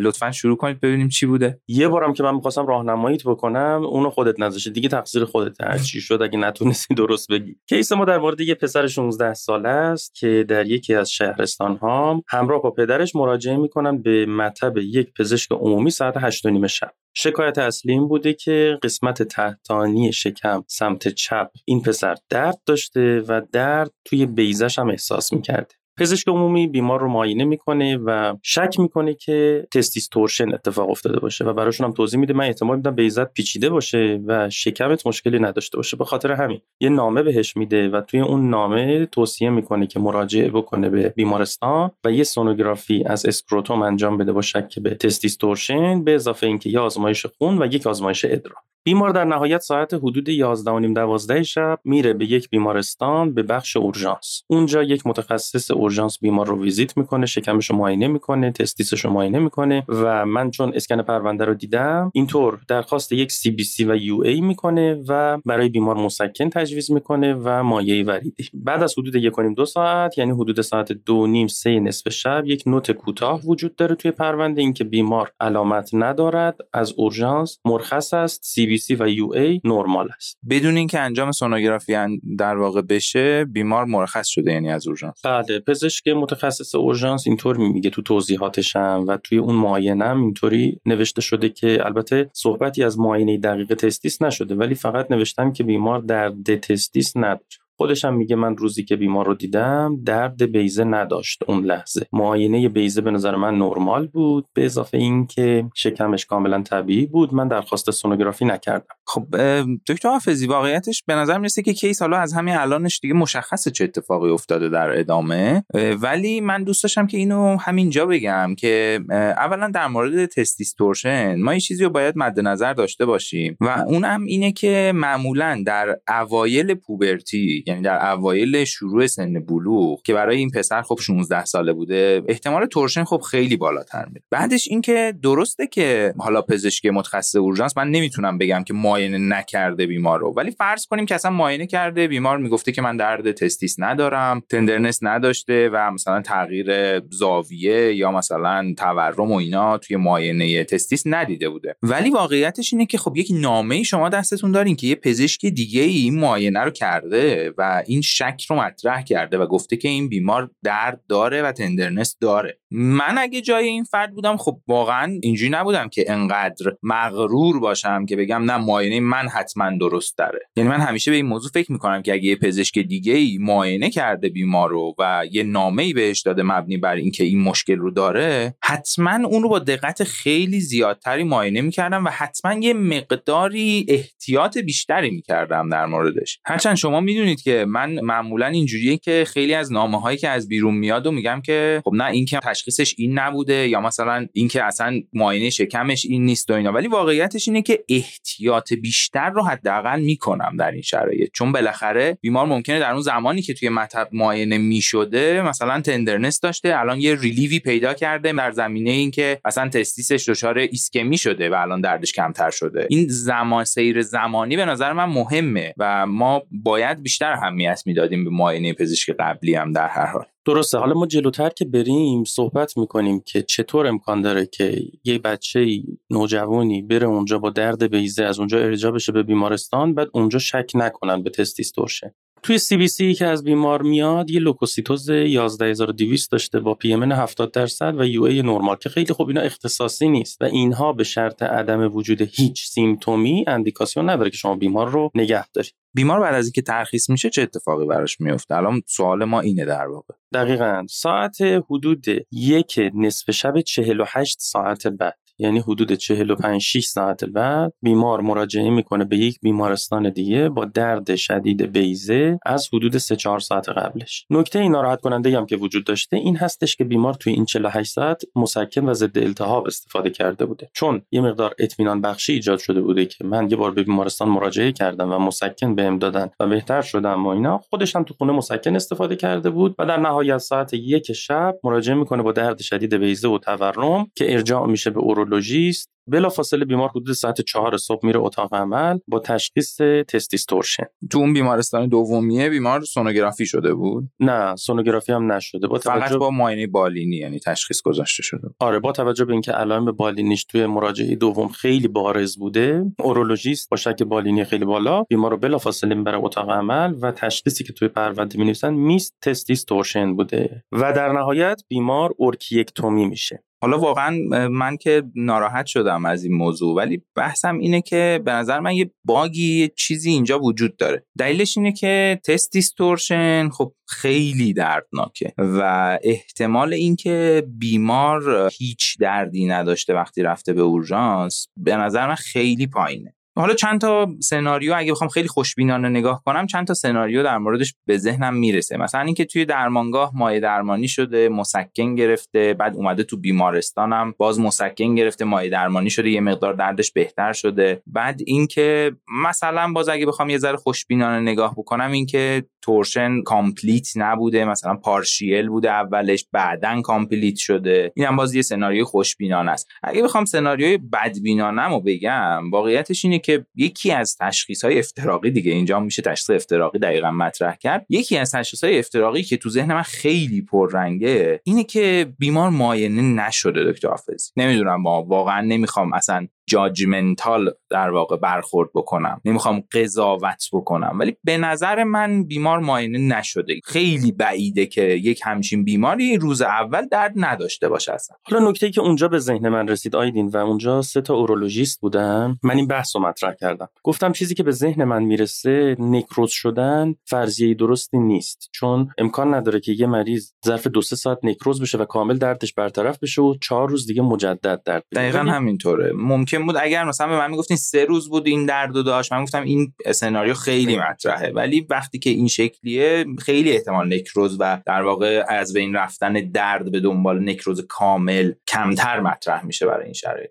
چیزی که من اونجا پرسیدم از یکی از همون همکارای اورولوژیست این بود که آیا امکان داره تو فاصله ای که بیمار از اون پزشک عمومی اومده بیرون مطبش و رفته بیمارستان detort شده باشه؟ یعنی اینکه بله. این دیدی intermittent torsion بله. testis داریم. یعنی اینکه درد خیلی شدید نمی‌گیرن. قبل از اینکه برسه بیمارستان می‌بینی یه ذره بهتر میشه. دقیقاً آره. همون چیز partial ی که من داشتم ولی نکته ای که اونا مطرح کردن گفتن آره امکان داره این detort شده بوده. بعد رفته خونه مسکن استفاده کرده. باز دوباره torsion مجدد پیدا کرده. ولی نکته ای که وجود داره این هستش که شما حتی اگه یک بیماری علائم تیپیک torsion داشته باشه و قبل از اینکه به شما برسه علائمش برطرف شده باشه و شک بکنی که اصلا detort شده الان هیچ مشکل نه. بازم باید به اورولوژیست ارجاع بکنی که به صورت prophylactic اون درمان لازم که حالا احتمال داره orchiopexy رو انجام بده. دقیقا به خاطر همینم هم هست که حتی میگن در صورتی که شما یک torsion دارید و به عنوان متخصص اورژانس نیازمند این هستید که بیمار بفرستید اتاق عمل ولی در دسترس نیست به سرعت اورولوژیست یا جراح که این کارو بکنی که خب این یه مقدار حالا برای ماها سناریوی خیلی بعیدیه ولی تو شرایطی که مثلا تو EM:RAP همش صحبت میشه پزشکی در مناطق دوردست و اینا که با هلیکوپتر باید بیمار اینا رو بفرستن خب اونجا دیگه پزشک اورژانس باید detort بکنه. ولی کاری که می‌کنیم بعدش چیه؟ بعد از اینکه detort کردیم بلافاصله باز باید بیمار رو برسونیم به اتاق عمل. یعنی این هم دقیقا تاکید بر این موضوعی که شما دارید میگید. به خاطر همینم هم هست که من میگم در مورد همچین تشخیصی وقتی یه پزشک دیگه یک نامه ای داره و یک همچین تشخیصی برای ذهنش مطرح شده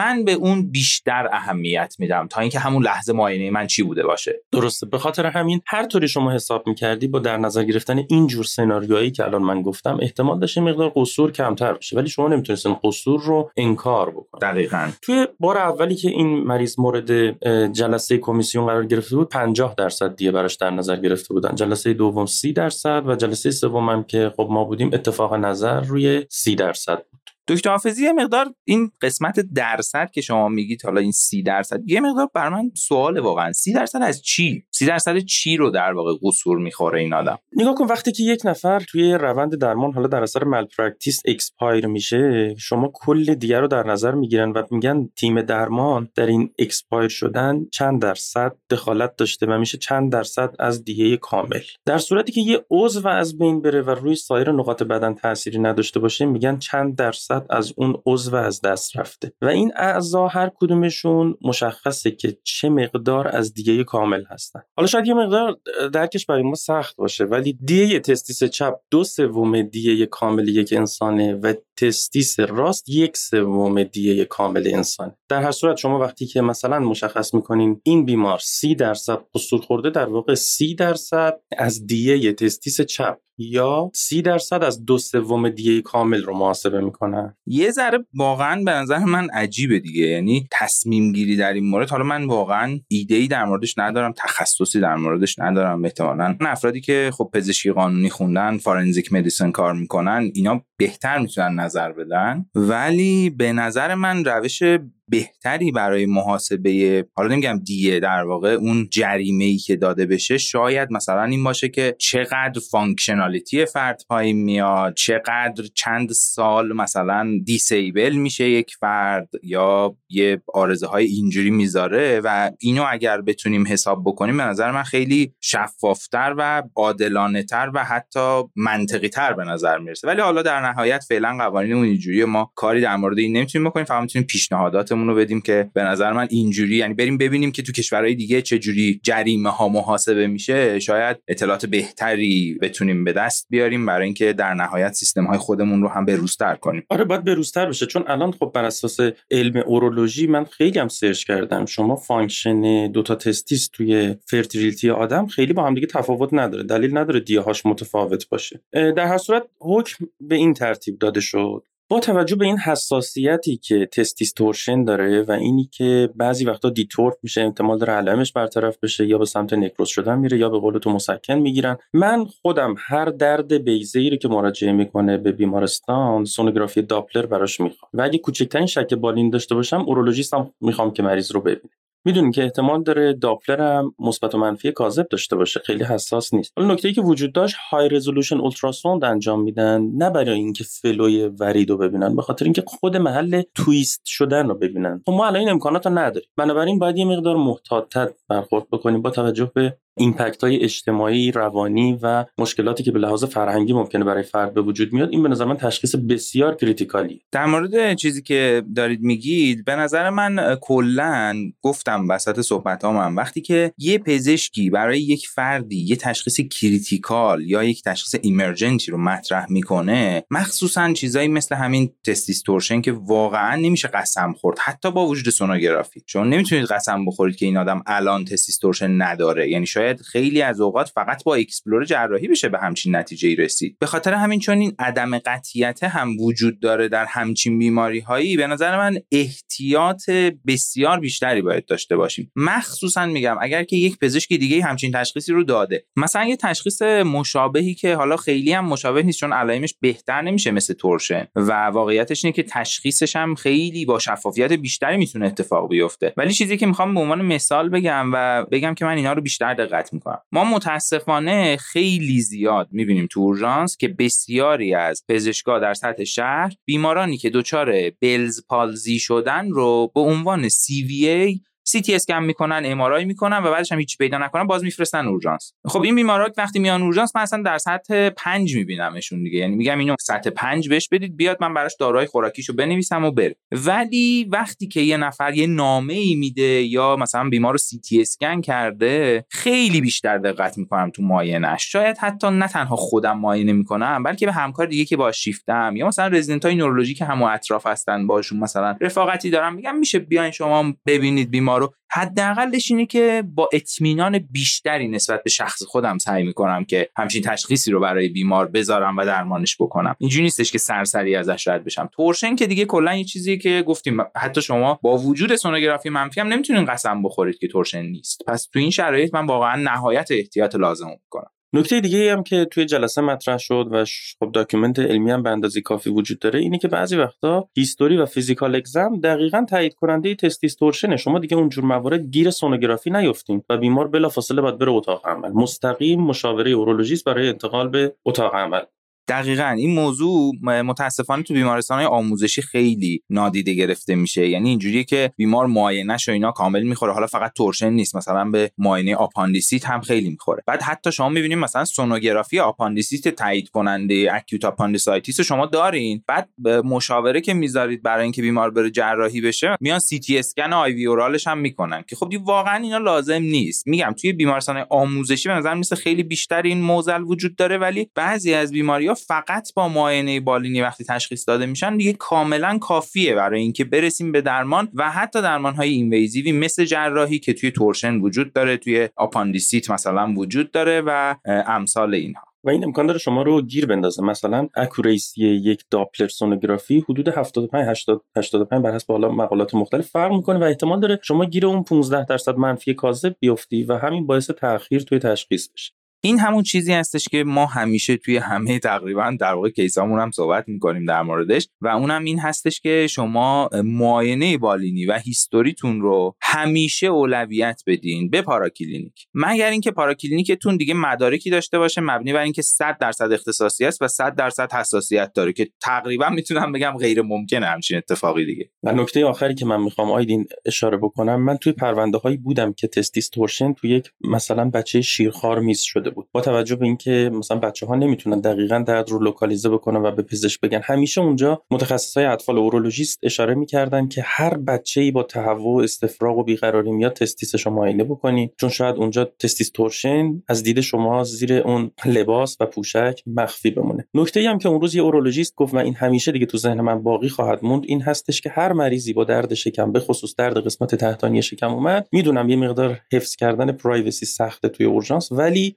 testis رو معاینه بکنیم. دقیقا دکتر حافظی در مورد این موضوع توی تمامی text های ما هم صحبت شده. اینکه ما در testis torsion دو تا جمعیت در خطر داریم. یکیش neonate ها و در واقع نوزادانمون هستن و دیگری همونطور که اوایل به این قسمتمون گفتم کسانی که نوجوان هستن و تازه وارد سن بلوغ شدن. توی افرادی که تازه وارد سن بلوغ میشن که خب می‌تونن خودشون ارتباط و اینا برقرار بکنن. ولی در مورد neonate ها واقعا یکی از مهمترین تشخیص هایی که بسیار هم ممکنه missed بشه همین testis torsion هست. به خاطر همین حتما توصیه میشه که neonate هایی که علائمی دارن که خیلی اوقات مطرح میشه به عنوان بیقراری که در آغوش پدر و مادر هم آروم نمی‌گیره یا علائمی مثل تهوع استفراغ های مکرر که می‌تونه ناشی از درد مثلا باشه. تو این شرایط حتما باید testis هم معاینه بشه. در مورد درد شکم هم دقیقا اصلا یکی از تشخیص های افتراقی acute abdomen حتی testis torsion هست. مخصوصا به قول شما در شرایطی که در lower quadrant های شکم اتفاق بیفته توی یک فردی که توی این دوتا سنی هم که حالا سن تو که نمی‌تونه خودش به کجاست ولی در مورد افرادی که نوجوانن وقتی محل دردشون رو میگن دیگه همیشه باید معاینه رو انجام بدیم. یعنی چیزی که به هیچ عنوان نباید missed ش بکنیم. به هر حال خیلی متشکر از case ی که مطرح کردید. خیلی اهمیت بالایی داره این موضوع واقعا و امیدوارم که شنونده های عزیزمونم از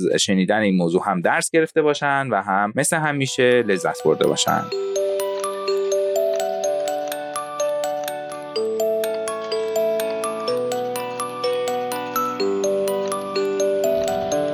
خب می‌رسیم به قسمتی که من می‌دونم خیلیاتون گوش نمی‌کنین و اونم خداحافظیه. امیدوارم این اپیزودم مورد پسندتون بوده باشه و مجدد روز پزشک رو به همه پزشکایی که دارن ما رو میشنون تبریک میگم و بازم میگم که اگه ایده هایی در مورد خود پادکست یا مطالبمون تو رسانه های اجتماعیمون دارین حتما با روش های مختلفی که در دسترسه با ما تماس بگیرین. و اگه تریاج رو دوست دارین مطالب و اپیزودهای ما رو برای دوستانتون هم بفرستین و اونا رو با ما آشنا کنید امیدوارم تا اپیزود بعدی که اول مهر ماه منتشر میشه تنتون نیازمند طبیبان طب اورژانس نباشه